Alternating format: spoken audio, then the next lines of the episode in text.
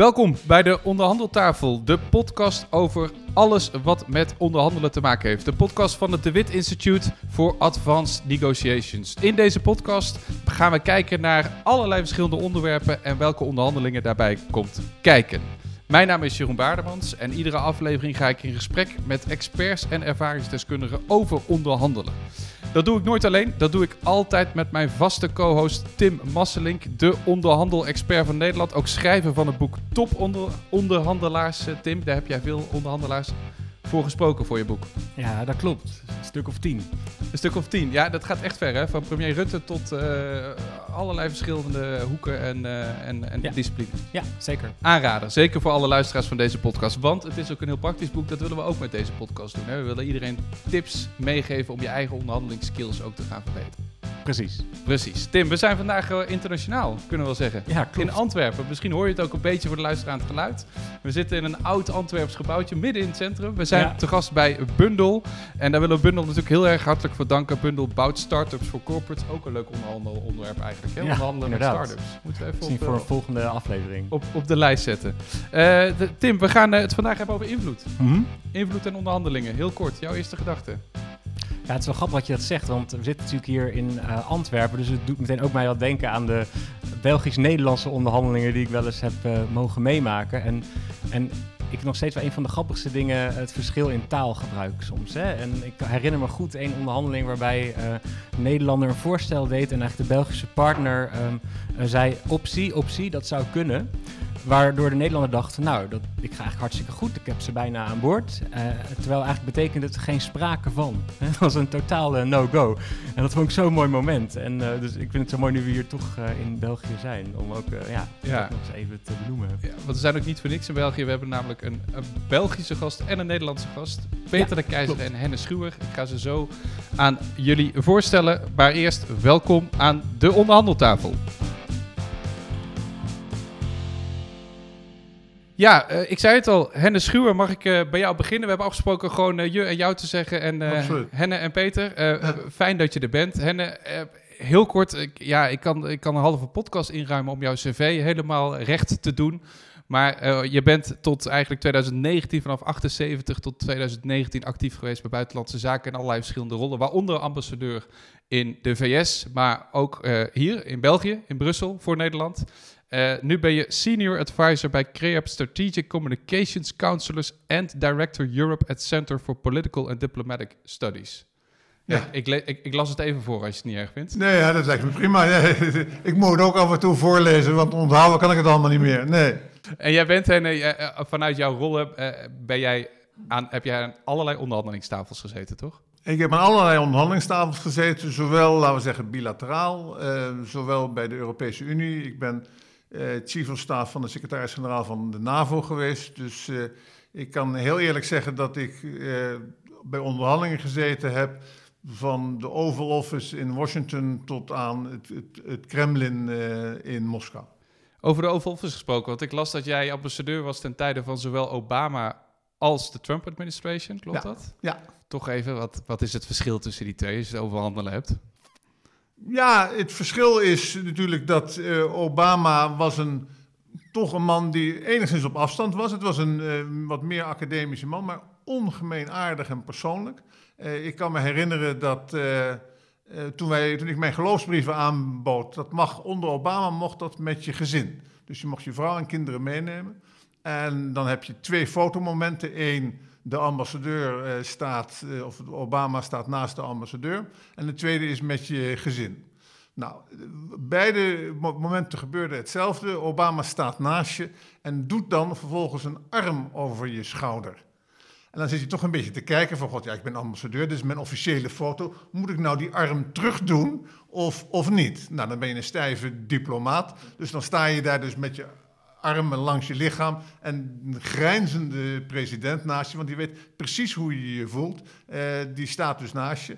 En vervolgens moest de, het moment komen met mijn gezin. En ik heb mijn oudste dochter, die had hij al lang bekeken, dat is een, een meisje met lang blond haar. Daar zou hij dan naast staan. Dus aan de ene kant was weer de ambassadeur, aan de andere kant was het mijn oudste, oudste dochter. Weer die armen om beide schouders deze keer. En dan zie je het verschil in gen- generaties.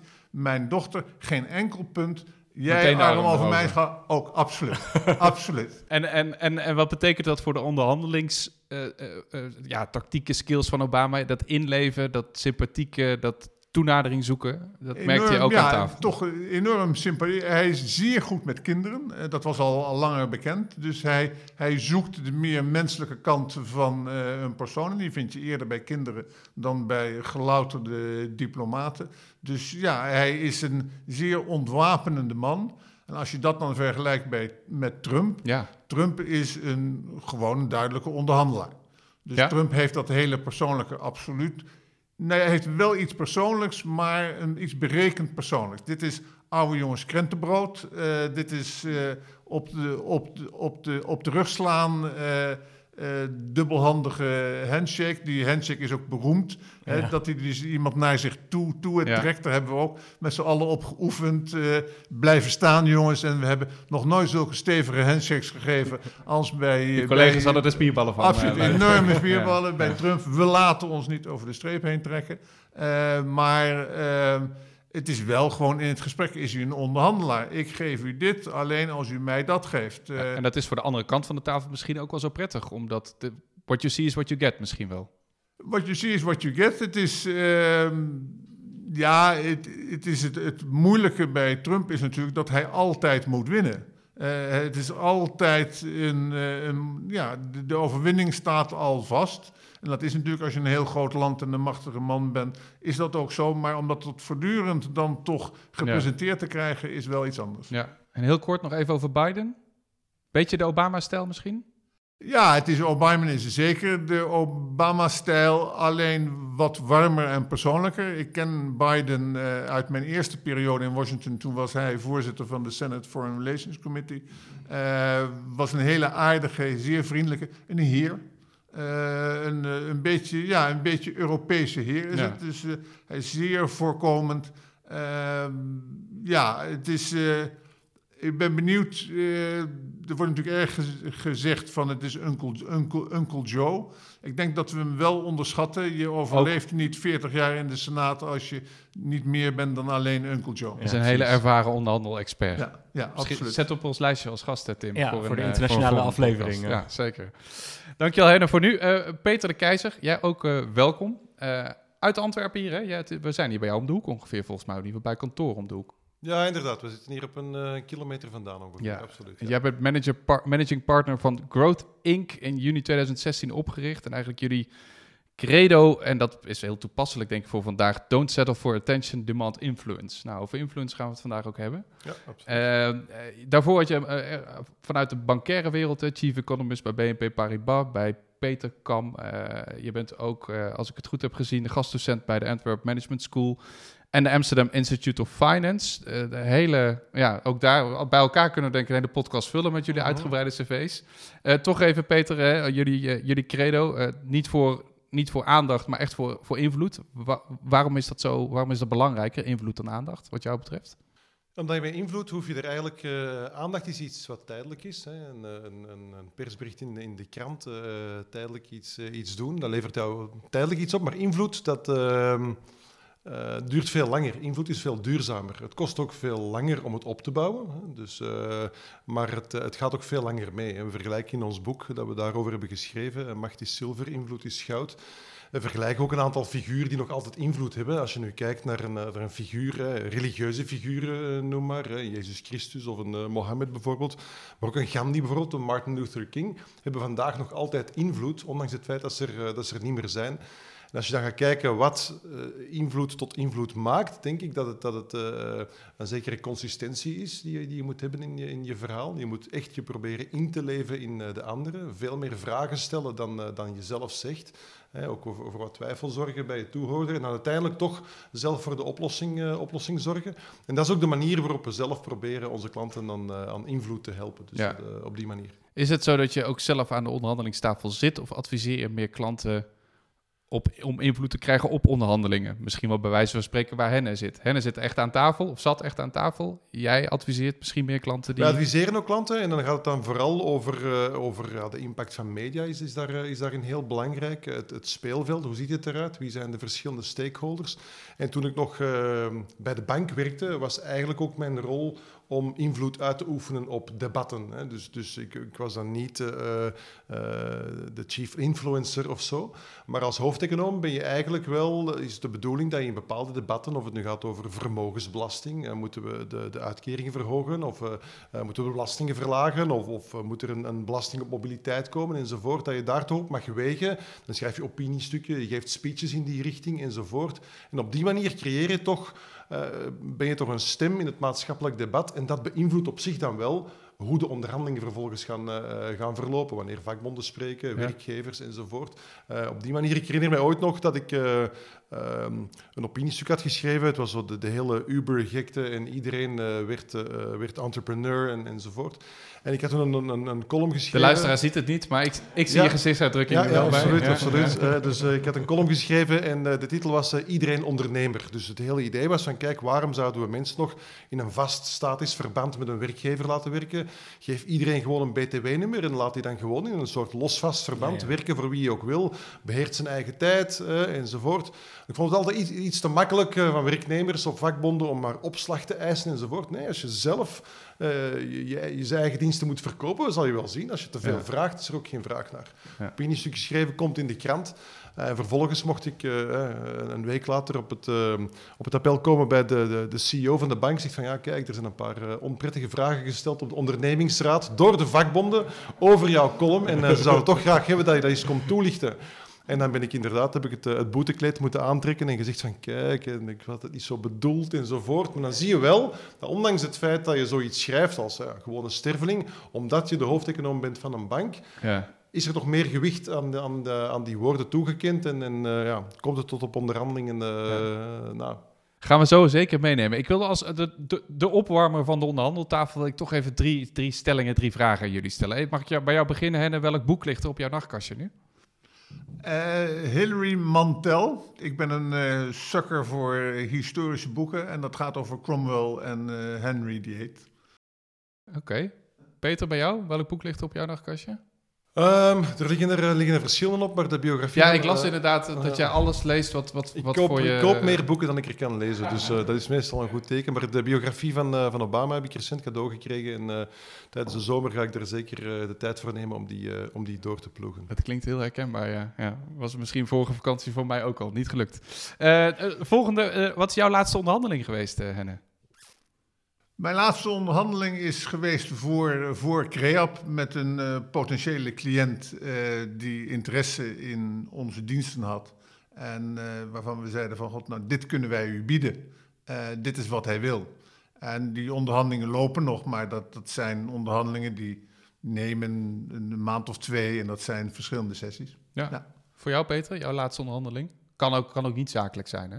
Ja, het was een zakelijke onderhandeling. Het was, het was inderdaad een, eh, een, een, een klant die, eh, die de voorwaarden van het, eh, van het contract eh, wilde koppelen aan, eh, aan de evolutie van eh, de beurskoers van het, van het aandeel. En daarover hebben we dan, eh, hebben we dan eh, gesproken en daar hebben we dan, eh, zijn we uiteindelijk op een bevredigende manier eh, uitgeraakt. is goed Dat om te mooi, horen. ja. En tot slot, eh, voor de internationale context, Peter, wie zijn betere onderhandelaars? Nederlanders of Belgen? Ehm, België kunnen langer onderhandelen. We hebben al eh, twee keer heel lang eh, geprobeerd om een regering te vormen. Een keer 540 dagen en een keer anderhalf jaar. Dus eh, we kunnen het vooral lang volhouden.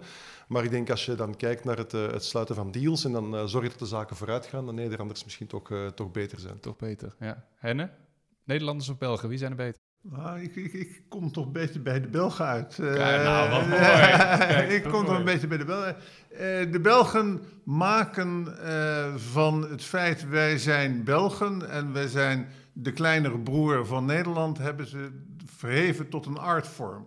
Eh, zij zijn, er zijn geen betere underdogs dan eh, de Belgen. Ah, als, als echt tactiek, die Als underdog tactiek, ik bedoel, wel- welk land kan, eh zeg de relatief eh, grootte van het land, wel Van Rompuy en nu Charles Michel. eh, wij hebben niks, hè, eh, bijvoorbeeld in het Europese, terwijl wij best kansen gehad zouden hebben. eh, allemaal niet gebeurd. Eh, dus eh, Belgen zijn hele handige onderhandelaars. Kijk eens. Ik zie Peter al een beetje stralen. We gaan, we gaan snel met, de, met de inhoud verder, want we gaan het vandaag hebben over uh, invloed. Uh, Tim, even kort, jou om, om af te trappen. Invloed en onderhandeling. Je zei het net al een beetje bij de intro, maar ja. waar moeten we dan aan denken, wat jou betreft, vanuit de theorie? Ja, wat, wat, in, wat ik interessant vind over invloed is dat het is zeker in de Nederlandse context soms een wat negatieve bijklank heeft. Hè? Van achterkamertjes of uh, spannende dingen waar je niet helemaal de grip op krijgt. Ik, vind dat, ik ben daar totaal niet mee eens. Ik denk dat invloed iets is wat bij onderhandelingen hoort en ook helemaal niet in de schaduw uh, thuis hoort. Um, invloed is eigenlijk zo veelomvattend dat je het kan hebben over welke factoren van invloed zijn op een onderhandeling van buiten de tafel. Dus dan heb ik het over media, publieke opinie, maar ook bedrijven, koepels, eigenlijk iedereen die een belang heeft waar de onderhandeling over gaat. Maar ook de invloed van de onderhandelaar zelf aan tafel. Hè. In hoeverre is die in staat om ook de andere onderhandelaars om zich heen te beïnvloeden? En, en daarmee bedoel ik dan eigenlijk ook uh, ja, het oor van de ander te krijgen zonder uh, te gebruik te maken van echt uh, machtsmiddelen in die zin. Ja, Peter, de invloed van de onderhandelaar aan tafel, zit dat in kennis, zit dat in... Ja, we hadden het net met hen even over, hè? we hadden het even over Obama qua type of juist niet. Wat zijn de twee, drie belangrijkste factoren wat jou betreft aan de onderhandeltafel? Ja, ik denk dat, dat, uh, dat de reputatie die je vooraf gaat toch al, uh, toch al heel belangrijk is. Als je er uh, aan de overkant zit met iemand die als een gehaaide onderhandelaar bekend staat, of iemand die echt op het scherp van de snee onderhandelt en die doet jou ineens een voorstel, ja, is het dan het beste voorstel? komen er nog? ja, nee, ik denk dat dat een heel belangrijke is. Dan denk ik dat de empathie naar, naar de anderen ook heel belangrijk is. Je kan onmiddellijk je, je punt maken enzovoort, of je kan eerst luisteren, veel vragen stellen en dan vervolgens met een voorstel komen. Um, en kennis is onvermijdelijk. Hè. Je, hebt, uh, als je inderdaad een heel brede kennis hebt, uh, weet hoe uh, zaken in andere takken van sport eraan, eraan toe gaan, hè. zowel diplomatie, bedrijfsleven. Als je de, de, de, gevolgen van wat je daar gaat onderhandelen ook kan doordenken, dan denk ik dat je een betere onderhandelaar kan, ja. kan zijn, absoluut. Voor jou, Henne, wat zijn de twee, drie nou, ik sluit aan met wat Peter zegt op het laatste. Zeker, kennis is in hoge mate belangrijk. En kennis is ook weten waar je wil uitkomen en wat de consequenties daarvan zijn. Kennis is ook dat je weet of meent te kunnen weten wat de man aan de andere kant van de tafel uiteindelijk wil, wat zijn eindfase is. Dus dat is ook in een hoge mate belangrijk. Uh, luisteren naar een ander. Uh, niet onmiddellijk je eigen verhaal vertellen, maar laten we eerst eens even kijken wat de andere uh, partij uh, te zeggen heeft. En toch ook het creëren van een sfeer van. We zitten met z'n allen aan tafel om eruit te komen. Ja, ja. Uh, een onderhandelingssfeer creëren waarvan je denkt van god, nou, we gaan als vrienden aan het eind van deze middag of wat dan ook uit elkaar. En is dat dan ja. ook echt invloed aan die onderhandeltafel wat jou betreft? Hoe, hoe krijg je de invloed om te, voor elkaar te krijgen wat je voor ogen hebt? Zit dat, zit dat in, die, in die zaken?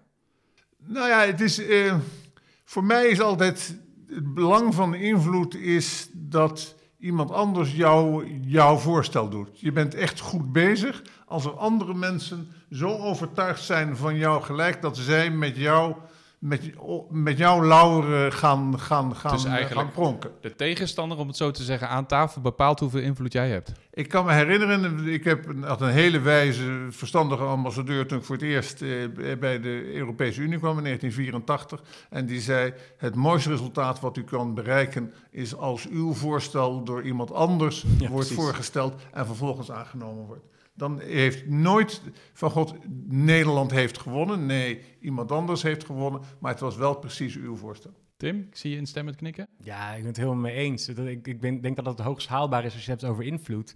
Hè, um, en het gaat dus, en dat vind ik heel mooi ook in wat Henne zegt, het gaat dus niet om het scoren of om de ego's, het gaat om het resultaat. En eigenlijk dat iemand anders ook nog een keer gegund wordt om daarmee uh, mee te kunnen pronken, terwijl jij wel krijgt wat je wil. Ik vind dat een hele mooie omschrijving van invloed. Als we het hebben over invloed, uh, Peter, heeft ook wel vaak een negatieve associatie. Hè? De, de, invloed op of de, misschien iets met druk of met macht komen we zo nog even op. Maar het heeft vaak uh, iets geheimzinnigs, achterkamertjes, uh, de dingen die je niet ziet, niet transparant. Hoe, hoe precies zie jij dat? Precies omdat het iets is wat je ook niet kan zien. Je kan het, hè, als ik zeg van kijk, historische figuren hebben vandaag nog invloed. Ja, kijk, je kan niet zeggen van waarom is dat nu precies. Hè? De Romeinen hebben ook nog altijd invloed in ons rechtsstelsel, onze architectuur, de manier waarop we onze, onze steden noemen enzovoort enzovoort. Maar dat is iets wat niet onmiddellijk, wat niet onmiddellijk zichtbaar is. Ik denk dat dat uh, hetgeen is waarom dat mensen het zo geheimzinnig vinden. Maar wat mij betreft is er weinig geheimzinnig aan. Er is een stuk, uh, er is consistentie, hè? dus in, in wat je vertelt. Je kan niet vandaag wit zeggen, morgen zwart, de dag erna terug wit en verwachten dat je invloedrijk wordt. Hè? Iemand die consistent is, die zal sneller, uh, sneller invloed krijgen. Iemand die betrouwbaar is, die zal ook sneller, sneller invloed krijgen. En ook dat denk ik heel belangrijk. Iemand die uh, samen met, de, met de, de, de, andere stakeholders probeert na te denken over de wereld uh, waar we met z'n allen naartoe willen. Hè. Van, kijk, als deze onderhandelingen lukken en die, of die slagen en we zijn met z'n allen tevreden met het resultaat, wat betekent dat voor ons allen? Dus, dus die wereld mee proberen, uh, proberen in te beelden. Ja. Dat is volgens mij echt de invloed. Ja. Hè, voorbij het, het, het, puur transactionele zakelijke, maar echt nog een stap verder proberen te denken. En Henne, invloed en betrouwbaarheid wordt ook wel eens vaak negatief met elkaar in verband gebracht. Het is iemand die veel invloed heeft, maar kun je er, kun je wel van op aan. Die wordt heel erg beïnvloed door anderen weer. Uh, is hij wel betrouwbaar als partij? Nou ja, ik denk dat je ziet het nu enorm. We hebben nu net Biden komt hier in het land, dus iedereen zit nu vergelijkingen te trekken tussen Biden en Trump. En wat mij opvalt, een van de woorden die daar voortdurend valt, is predictable. Deze man is voorspelbaar wat hij gaat doen. En hoe belangrijk dat door ons Europeanen gevonden wordt van de Amerikanen. We weten nu weer wat we aan de Amerikanen, Amerikanen hebben. En uh, ik denk dat dat in hoge mate belangrijk is. En als je echt invloed wil hebben, moet je voorspelbaar zijn. En moet je dus mensen niet voor verrassingen plaatsen die ze niet hebben zien aankomen. Ja. Invloed en macht, we hadden het er al even over, ook uh, Peter. Uh, wat is het verschil? Je zei het al even, invloed is duurzamer. Dat doet, uh, daar heb je in die zin ook ja, onderaan de streep gewoon letterlijk meer aan. Maar toch kan me ook voorstellen aan de onderhandelingstafel waar jij ja, niet zit of waar je klant op adviseert, invloed en macht, dat dat vaak dicht bij elkaar komt. Kun je daar eens een, een voorbeeld van noemen? Wat is macht en wat is invloed aan de onderhandelingstafel wat jou betreft? Ik beschouw macht iets als iets, iets wat jou tijdelijk wordt, uh, wordt gegeven. Hè. Je bent het hoofd van een bepaald departement. Hè. Je bent dan nog voor een jaar of twee en jij moet onderhandelen over uh, een, een, tien een, een tien uh, plan enzovoort. Dan denk ik dat je, jij minder goed zal kunnen onderhandelen, omdat mensen weten van kijk, binnen twee jaar ben ik gewoon met jou opvolger, zit ik daar aan de tafel en ga ik de deal wel eens opnieuw doen. Um, tegen als je met iemand zit die daar nog voor heel lange periode gaat zitten, die, die een groot track record heeft, de politieke eindverantwoordelijke uh, enzovoort, dat je toch op een heel andere manier kan, uh, kan gaan spreken. Dus ik denk dat, uh, dat dat een heel belangrijk is. Voor ons is macht iets wat jou tijdelijk is toegewezen. Je zit daar omdat hier een jaar mag zitten of anderhalf jaar mag zitten enzovoort. Maar iemand die echt de eindverantwoordelijkheid draagt op de langere, uh, langere termijn, daar kan je volgens mij echt duurzamere deals mee sluiten. Dat is wel interessant, Tim. Het, bepaalt ja. dus heel erg je positie als onderhandelaar. Gewoon door wat er letterlijk op je visitekaartje staat misschien wel. Ja, zeker. En in de theorie maak je ook vaak het onderscheid ook tussen structurele macht en situationele macht. Waarbij structurele macht hè, bijvoorbeeld een positie is die je eigenlijk altijd meeneemt aan tafel. Dus bijvoorbeeld de VS in de onderhandeling met Nederland, die is altijd structureel gezien machtiger. Um, situationele macht zit veel meer in het onderwerp waar het over gaat. En het kan zijn dat bijvoorbeeld als wij een economische onderhandeling zitten en we zitten met Peter aan tafel en die is econoom, dat dan Peter op dat moment veel meer macht heeft omdat het over economie gaat dan een aantal andere mensen. Maar dat kan per onderwerp weer veranderen. En de invloed zit denk ik juist ook in het, in het goed kunnen inschatten van waar ook je situationele macht zit in een onderhandeling. En, en jij, zit, is, uh, is jij zat met echt machtige ja, mensen aan tafel. Machtige mensen aan tafel. En dat was op dit moment is de Verenigde Staten in hoge mate machtig. Ik ga weer 200 jaar terug, was de Verenigde Staten dat niet. Uh, voor mij is macht, het verschil tussen invloed en macht is, invloed is toch iets wat je zelf opbouwt.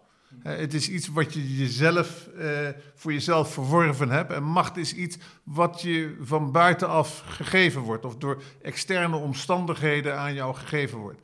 Dus zeggen, wat Peter zegt, van, God, u bent nu toevallig nog twee jaar DG en dan wordt het u weer afgepakt. Uh, misschien had u een leven lang DG moeten zijn omdat u zo goed bent, maar het is iemand anders die zegt u mag maar zoveel jaar DG zijn. Heb je eens een voorbeeld voor me? Voor een kijkje achter de schermen, dat je echt met een machtig iemand aan tafel zat, maar uiteindelijk de invloed van die persoon misschien, hè, volgens de definitie van invloed die we nu stellen, langdurig, zelf opgebouwd, uh, lange termijn, dat, dat jij dacht, nou ja, je kunt wel machtig zijn, maar uh, ik sta aan de, aan de goede kant. Ik zit, ik zit aan de goede kant van de tafel. Nou ja, heel eerlijk, laten we zeggen, het eeuwige... Um, de eeuwige wedstrijd tussen de politicus en de ambtenaar, uh, waarbij de ambtenaar altijd zegt: Beste vrienden, ik zit hier 40, uh, 40 jaar. Eh, jij bent gekozen voor vier. En dat is ook af en toe natuurlijk ook wel de argwaan van de politicus richting, richting zijn ambtelijk apparaat. Van god, het enige wat die mensen doen is uh, hun tijd uitzitten. Want ze weten dat ik over vier jaar toch weer weg ben. En Ja. ondertussen doen ze dus niks. En over vier jaar kunnen ze precies doen wat ze, waar ze zelf toch al zin in hadden. Ja, belangrijk punt denk ik dus. Hè? Dus het bepaalt echt je positie in de, aan de onderhandeltafel, eh, Peter. Hè? Dus of je, of je macht hebt vanuit je visitekaartje... of dat je invloed hebt op, ja, wat, wat Tim al zei... het situationele stuk. Op dat moment heel veel invloed hebt op een bepaald vakgebied... of op een bepaald eh, onderwerp. Ja, absoluut. Ik denk dat een, een heel belangrijke en goede samenvatting is, absoluut. Eh, we gaan even, we hebben gezegd, we gaan aan tafel eh, bekijken we. We gaan ook kijken naar buiten tafel. Ook invloed van wat er nou buiten de onderhandelingstafel gebeurt. En wat daarvoor invloed allemaal plaatsvindt. Welke krachten er, er zijn. Eh, eh, Tim, als we het even weer vanuit de theorie bekijken. Hè. We gaan buiten de onderhandelingstafel. Wat voor, aan wat voor zaken moeten we dan denken die de onderhandeling kunnen Ja. beïnvloeden? Nou, allereerst, een onderhandeling vindt natuurlijk nooit plaats in een vacuüm. Er is altijd een externe context waarbij iets plaatsvindt. En die kan veranderen met ook ineens een enorme impact op onderhandelingen. Ik bedoel, de coronacrisis is natuurlijk een recent voorbeeld van iets wat sommige onderhandelingen heel erg, heel erg eh, doet veranderen. Of, of, of, elementen die heel belangrijk waren ineens een stuk minder belangrijk heeft gemaakt. Maar je ziet doorgaans dat er ehm, continu eigenlijk wordt geprobeerd van buiten om een onderhandeling te beïnvloeden. Hè, door de media, door belangengroepen, door burgers, tegenwoordig ook zelfs door social media. Ik vind zelf altijd nog een van de mooie voorbeelden de 10.000 eh, tractors of trekkers op het eh, Malieveld hè, ten tijde van de PFAS-onderhandelingen. Ja, dat is natuurlijk een manier als je niet aan tafel zit om wel een heel duidelijk signaal te geven aan die tafel. Ja, Peter, en dan is natuurlijk de vraag hoe je dus, eh, als je niet aan tafel zit, toch de onderhandelingen weet te beïnvloeden. Nou, dat is jouw dagelijkse werk, toch?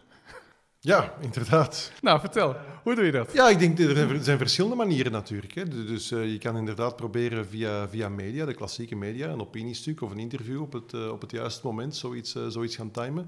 Ehm, als je dan weet dat, laten we zeggen, dat hebben we al meegemaakt in een dossier, dat een tegenstander een bepaalde, van een bepaald dossier, als je weet dat die op een bepaald moment aan bod gaat komen in de, in de media rondom dat dossier, dat je dan toch gaat proberen om een week eerder zelf eh, met jouw klant in de, aan de media in, Om aan bod te, op bod dat te moment komen. weg te kapen en het discussie moment dus weg naar te kapen, maar, ook, maar ook vooral de framing al te zetten. Hè? Dus, dus eh, niet toe te staan dat de, de tegenstander de framing zet. Dus zelf bepalen hoe de zaken eruit zien. Zelf jouw metaforen heel goed kiezen. Hè? Dus zelf zorgen dat je op een bepaalde manier gezien wordt, waardoor het veel moeilijker wordt voor de tegenstander om dan in tweede instantie, als je moet achtervolgen en moet proberen te ontkrachten wat wij hebben gezegd, dan trekken we die persoon, trekken we die, die, die actiegroep wel mee in ons narratief. Dus dat is iets wat, eh, wat zeker helpt. Dus media eh, helpt daar zeker bij. Opiniestukken net hetzelfde. Hè. Dus die, eh, die schrijven ook wel vaak voor klanten, omdat je daar toch veel sneller ook mensen mee kan, mensen mee kan mobiliseren. Hè. Dus mensen delen dat ook heel graag als ze het zelf geschreven hebben. Open brieven net hetzelfde. Dat is ook een manier om mensen, mensen te mobiliseren.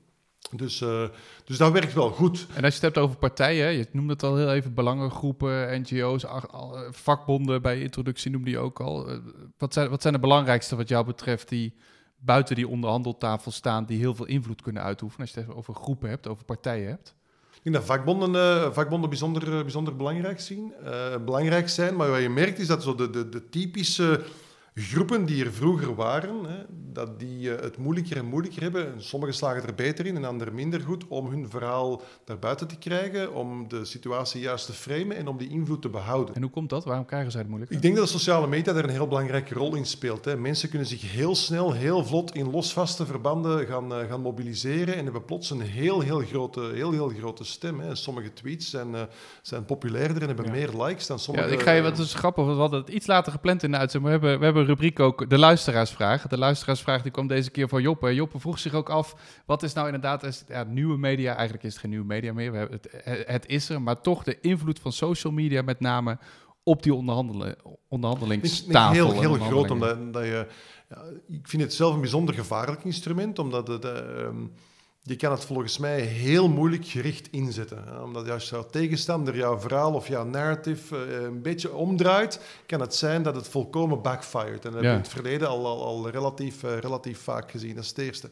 Maar als je het kan gebruiken heel veel journalisten raadplegen ook sociale media om te weten van kijk, eh, wat gebeurt er, wat vinden mensen van X, Y, Z enzovoort. En als je dan in het debat mengt, en er worden een paar uh, tweets geciteerd in het artikel de dag erna, of journalist zegt, ah kijk, die invalshoek had ik nog niet over nagedacht, of je deelt studie X, Y, Z via sociale media, heb je vaak veel meer kans dat die studie wordt geciteerd of meegenomen, of als bewijsvoering wordt meegenomen, dan wanneer de journalisten rechtstreeks zou gaan contacteren met diezelfde studie. Dus, er zit eigenlijk een je beïnvloedt de beïnvloeders. Ja, eigenlijk wel. Eigenlijk, en eigenlijk, eigenlijk zorg je er op die manier voor, en vandaar ook het succes van hè, de clickfarms enzovoort, iets wat heel vaak geliked wordt dat is eigenlijk een soort van dedouanering van dat idee. En dan zegt de journalist of dan zegt de, de, politicus in kwestie van kijk, hier moeten we toch eens naar kijken. Dus eigenlijk een manier om zaken op het bord van die journalist of op het bord van die politicus te, te krijgen. En die journalist, ja, die beïnvloedt dan weer de opinie en die opinie beïnvloedt dan weer de onderhandeltafel eigenlijk. Ja, ik, wel ik stel vast dat journalisten heel vaak naar die sociale media kijken. Zeker als je dan kijkt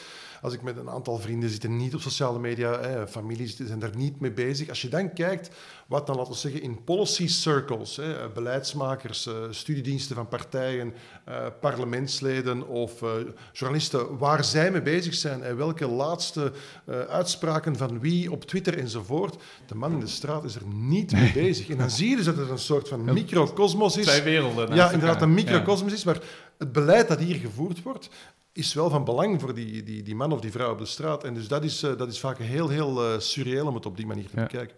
En uh, heb jij een voorbeeld voor van en, dat jij aan de onderhandelingstafel zat en je dacht, nou, het gaat lekker, we zijn lekker, de strategie werkt. En dat je verrast bent door een externe factor waar je van tevoren geen rekening mee hebt gehouden, die dan toch heel erg het onderhandelingsproces heeft beïnvloed? Nou ja, misschien eerst iets meer zijn algemeenheid. Want wat, waar we nu over aan het praten zijn, is over sociale media. Ik kom natuurlijk uit een land, vier jaar gewoond net, waar sociale media koning zijn, omdat de president zich eigenlijk louter bediende van sociale media.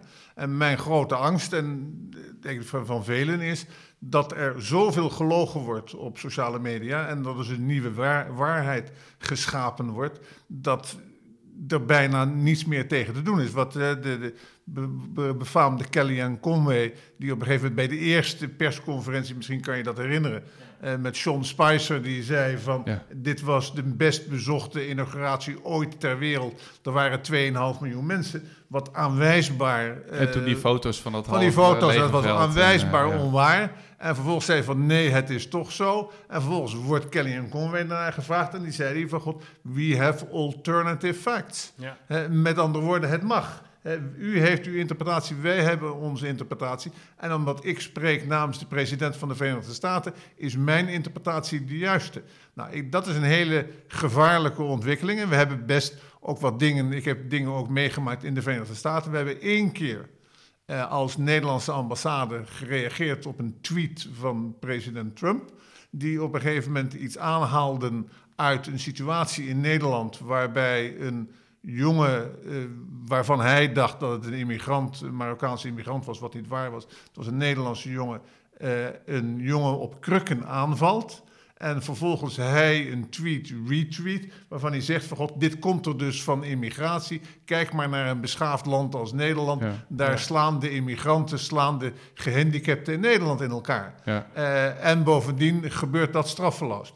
En dan, en dan toch even aan tafel, en ik wil graag even bij jou aan tafel kruipen, aan die onderhandelingstafel. Hè. Je hebt het over alternative facts, je hebt het, we hebben het over externe factoren. Heb je, heb je een, een, een voorbeeld voor me waar, waar jij aan tafel zat, aan die onderhandelingstafel, dat het proces waar je op dat moment mee op weg was, toch compleet de andere kant op werd gestuurd door iets van buitenaf? Nou ja, niet compleet de andere kant op, maar ik heb in Amerika dus meerdere keren meegemaakt, bijvoorbeeld over cijfers uh, van de handelsbetrekkingen tussen Nederland en, of dus Europa en de VS. Eh, waarbij de president is erg gefocust op het heffen van tarieven. en vervolgens zegt hij van als ik 21% hef op de tarieven van auto's die uit Duitsland komen, dan heb ik in één klap heb ik mijn, mijn handelstekort met de, met de Europese Unie opgelost. Dat is gewoon onwaar. Ja. Uh, en als je dat dus er tegenin wil brengen, dan is het ook een beetje: ik ben president en u niet. En ik heb dus uh, gelijk. En dan punt, valt er dus, eigenlijk. Ja, ja, punt uit. Dan valt er dus nauwelijks meer een onderhandeling te voeren. Ja, Tim, de alternative facts of facts die misschien niet feiten zijn, maar wel als feit gepresenteerd worden. Wat doet dat met de onderhandeling? Ja, ik, ik zou zelfs naast de, de schizofrene wereld van Peter en de, en de leugens die hen al inbrengt, ook nog willen toevoegen dat, dat social media ook als effect kan hebben dat je heel snel onderhandeling kan opblazen. Want hoeft maar één tweet of iemand hoeft maar iets te lekken en dat haalt eigenlijk alle vertrouwen weg uit een proces. En dat is iets wat we bijvoorbeeld hebben gezien in recente de pensioensonderhandelingen in Nederland, waarbij dus eigenlijk vanuit buiten een tweet werd gestuurd die binnen werd voorgelezen, waarbij het vertrouwen van een aantal partijen direct weg was in de onderhandeling. En die afstand die mensen hebben door sociale media tot de onderhandelaars aan tafel, die is natuurlijk ontzettend klein geworden.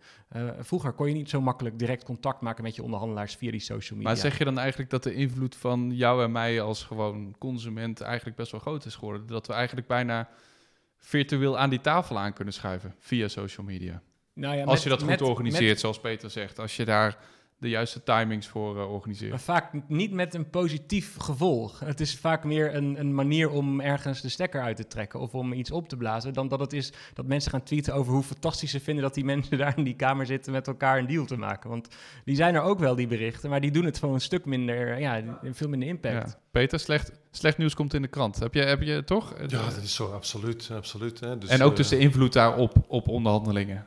Ja, dus, ik denk wat, wat altijd het beste werkt, hè, als, je, als je inderdaad ook vaak aan bod wilt komen, moet het vaak uh, negatief genoeg zijn. Hè. Dus dat, dat, is vaak het probleem. Mensen die, die positief in het leven staan of die, die vooruit willen, die komen door de selectie van media en hoe mensen in elkaar zitten, uh, komen die minder aan bod. Hè. Wij stammen af van een mensensoort die... Uh, uh, die eerst risico ziet en dan pas opportuniteit. Hè. Zo, zijn wij, zo zijn wij getraind. Hè. De, de, de mensensoort op de savanne in Afrika die eerst opportuniteit zag en naar het fruit aan het kijken was en geen oog had voor de, de kudde olifanten of sabeltandtijgers achter, uh, achter hem of haar, ja, die, is er, die is er niet meer.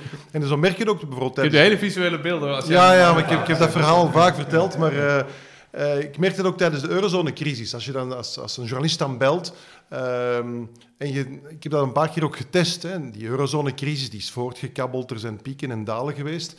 En op een bepaald moment zeg je van, kijk, oké, waarmee kom ik in de krant en waarmee niet? En dan test je zo een paar dingen. Als je zegt van, kijk, eh, dit is het eindspel, ja, garantie pagina 1 of 2 van de krant. Ja. Als je zegt van, kijk, eh, Europa, altijd uh, tijdens crisissen gaan we vooruit en maken we stappen enzovoort. Dus dit komt ook wel in orde.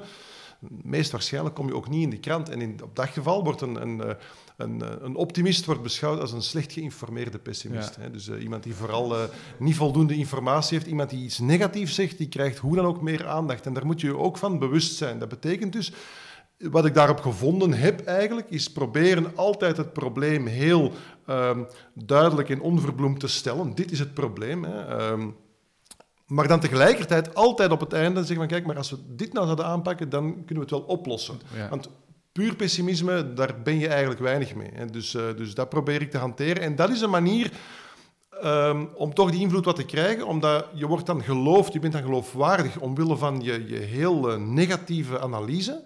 Maar tegelijkertijd dan willen mensen meegaan in je verhaal, maar dan zeg je toch van kijk, we zouden het zo kunnen oplossen. En, en dat werkt volgens mij nog het beste. Een soort van constructieve negatieve insteek. Want de negatieve insteek op zichzelf, zeg je, die heeft eigenlijk de meeste invloed op het onderhandelingsproces. Daarmee kun je de media bijvoorbeeld jouw kant op krijgen. Maar zorg dan wel dat je daarna ook de vervolgstap maakt om het ook. Ja, ik heb ooit gesproken met, met uh, professor Philippe uh, van Parijs, dat is een Belgische econoom en ook filosoof. Um, en die heeft ooit verteld van, kijk, de beste levenshouding is pessimisme op de korte termijn en optimisme op de lange termijn. Kijk. En dus de reden is, als je lat op de korte termijn zo laag mogelijk ligt, dan ga je heel veel positieve verrassingen hebben. Want in werkelijkheid gaan de zaken beter meevallen dan je gevreesd had. Dus dan houd je aan de gang. En dus dat optimisme op de langere termijn is nodig om inderdaad die hoop, die ambitie te kunnen, eh, te kunnen blijven uitspreken. En die combinatie van de twee, die, eh, die werkt wel. Ja. En heel kort nog, jij wilde net nog iets zeggen? Nou ja, dat is dus typisch dat je dus je, je in wezen. Hè? Je bent dus naar de buitenkant moet je een, een, negatief beeld schetsen, terwijl natuurlijk in wezen in die onderhandeling moet je een positief beeld schetsen. We zijn er samen bijeen om hier uit te komen met z'n met, met tweeën. Dus je hebt eigenlijk een hele rare situatie waarin je zit, waarbij je ook een beetje moet zorgen dat het niet al te duidelijk wordt dat jij ook de voeder van, noem het maar, de negatieve informatie wordt. Want anders zegt jouw meneer aan de andere kant van de tafel, ja, hallo, maar ik weet ook dat u deze informatie voedt aan deze en deze ja. Eh, journalist. Dus het is een heel subtiel spel wat je maar spelen moet. bespreek je dat dan ook aan tafel? Dat jij van buiten komt, uh, met de journalist hebt gesproken met een negatief ingestoken verhaal om die onderhandeling te beïnvloeden? Kom jij dan ook aan tafel en zeggen, ja, ik heb net met de krant gesproken. Ik heb dat dit en dit gezegd. Maar hier zijn we natuurlijk met z'n tweeën bezig om eh, de oplossing voor dit. Ben, ben je daar open en transparant over als de deur dicht is aan tafel? Nee, want van het risico is te groot dat men dan zegt van ja, sorry, maar u bent niet, u bent niet eerlijk met, eh, met, eh, met, met mij. Je moet heel voorzichtig zijn met het sturen van, van het afgeven van negatieve Dus die informatie. vereist echt een balans. Dus echt Je moet echt een hele spe- specifieke of hele delicate balans moet je Ja. proberen te vinden. Ik wil eh, naar eh, eh, hoe we de luisteraar ook kunnen helpen om echt meer invloed te krijgen in onderhandelingen. En dat zijn niet de onderhandelingen zoals met Obama of met banken of op hoog niveau. Dat kan ook gewoon zijn in de praktijk. Als je het nou hebt over invloed in onderhandelingen, waar die onderhandelingen dan ook over gaan. Tim, jij hebt iets in je hoofd. Wat zou jouw key tip dan zijn om mee te geven aan de luisteraar? Hoe kun je dat verder verbeteren? Een aantal dingen zijn natuurlijk al genoemd over luisteren en empathie. Maar ehm, als je wil beïnvloeden, denk ik dat je de relatie niet moet onderschatten. Hè? Want we hebben nog wel eens de neiging dat invloed vooral zit in het geweldige betoog of het krachtige argument. Maar de relatie onderling, die is natuurlijk ook heel belangrijk. Ik gun mensen ook wat omdat ik ze mag, omdat ik het gewoon, gewoon sympathieke mensen vind. En als je je invloed wil vergroten in een onderhandeling, dan kun je die relatie vaak nog veel meer gebruiken dan dat je in eerste instantie doet. De relatie. Henne, wat is voor jou eh, jouw oproep aan de luisteraar? Hoe kun je je invloed in onderhandelen verder vergroten? Ik denk dat je niet alle slagen moet willen winnen. Eh, je moet goed voor ogen hebben, voor de bril hebben, wat voor jou echt het belangrijke is, wat je uit die onderhandelingen wil halen. En je moet bereid zijn om bepaalde punten waarvan je zelf zegt, eigenlijk zouden die aan mij toe moeten vallen, om die dan maar te geven aan de andere kant, ten einde de grote vis binnen te halen. Er zijn legio voorbeelden ook die ik zelf gezien heb van mensen die alles moesten winnen en dan alle, alle kleine puntjes binnenhalen, maar uiteindelijk vanwege de, de, de, de tegenzin die ze opgebouwd hebben bij de andere partij, de laatste grote slag die ze moeten winnen, dan mislopen. Wie is jouw voorbeeld? Wie mijn voorbeeld Op is. het gebied van onderhandelen. Dat je zegt, nou, poh. Dat, Ik eh, had een, eh, mijn directe baas bij de eerste keer toen ik op de permanent vertegenwoordiging bij de EU was, was een, een man die heette Ronald van, van Beugen. En dat was een perfecte onderhandelaar. Wie ook een hele goede onderhandelaar is, is Nelly Kroes. Is een hele slimme, staat in het boek. eh, slimme, boek? Handige, slimme, handige onderhandelaar. Absoluut. Ja. Peter, voor jou, wat is jouw eh, oproep aan de luisteraar om eh, meer invloed te krijgen in onderhandelingen? Denk, ik sluit mij voor een stuk, eh, voor stuk ook aan. Eh, geef, eh, probeer niet alles binnen te halen. Of eh, als je het een beetje anders draait, geef ook een paar overwinningen aan de, aan de andere kant. Hè. Dus zodanig dat zij voelen van, kijk, er is iemand die, die ook oprecht met mij bezig is. Maar ik denk vooral inlevingsvermogen en empathie, dat dat een heel belangrijke is. Hè. Zeker als je dat thuis doet. Ik kan mij zo eh, eh, eh, conflicten of ruzies aan de, aan de keukentafel bedenken tussen opgroeiende kinderen, pubers enzovoort. Als je laat ziet... Eh, laat zien dat je ook kan inleven in hun leefwereld. Waarom ze een bepaalde vraag stellen. Waarom ze tot eh, twee uur s'nachts uit willen gaan. Of waarom ze van hun eh, spaargeld per se alles willen opmaken aan de nieuwe AirPods. Als je dan, als je dan het los ziet van, van de concrete AirPods of het PlayStation-spel enzovoort. En, en je zegt van kijk, ah, het is omdat je eigenlijk, omdat jouw vrienden dat ook hebben. En omdat je eigenlijk erbij wil horen. Maar misschien zijn er andere manieren om erbij te horen. Enzovoort enzovoort. Dat je het op die manier op, zijn minst probeert begrip op te brengen waarom ze eisen wat ze eisen, dan merk je dat er ook vertrouwen ontstaat. En dan kan je ook veel makkelijker samen tot, eh, tot oplossingen komen. En Misschien dat wel werkt, een eh, dubbele tip, dat inleving, maar het ook vooral oefenen thuis. ja, Vooral thuis als een lab om dit dat is, dat is waar ik nog altijd het meest, eh, het meest onderhandel. En zeker met, met opgroeiende kinderen Ja. is, dat, is dat heel vaak aan de orde.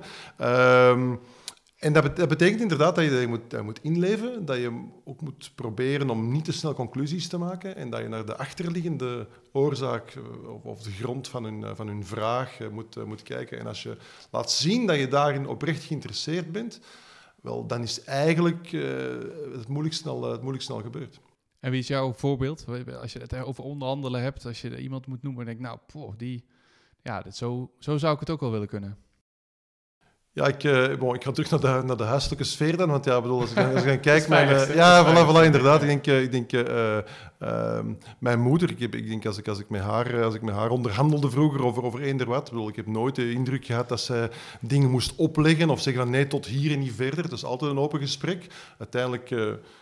was het wel vaak haar standpunt dat dan, eh, dat dan vervolgens ook werd uitgevoerd. Maar dus dat was dan ook de kunst dat ze erin slaagde om mij mee te nemen in het verhaal. En zeggen van kijk, we gaan het zo en zo doen. En als je dat goed doet, dan misschien eh, zo. Dus eh, ik, ik vond dat zij dat wel heel goed deed. Open gesprek. Dat vond Ja. ik het ook eh, vandaag, eh, Zeker. Tim. Ik Ja, wil eh, jou als co-host bedanken weer vandaag, Tim. Tot de volgende keer. En Hennis Schuwer en Peter de Keizer, heel erg dank voor jullie tijd en aanwezigheid hier in het mooie Antwerpen. Voor jullie inzichten over invloed in en op onderhandelingen. En voor de luisteraar, dank voor het luisteren. Laat ons weten via allerlei apps en feedback en ratings wat je van deze podcast vond. En laat ons ook vooral weten welke onderwerpen we nog meer in deze podcast moeten bespreken. Waar kunnen we jou mee helpen als het gaat om onderhandelen? We horen het heel graag en ik hoor, luister, zie en spreek je heel graag bij de volgende onderhandeltafel. Dankjewel.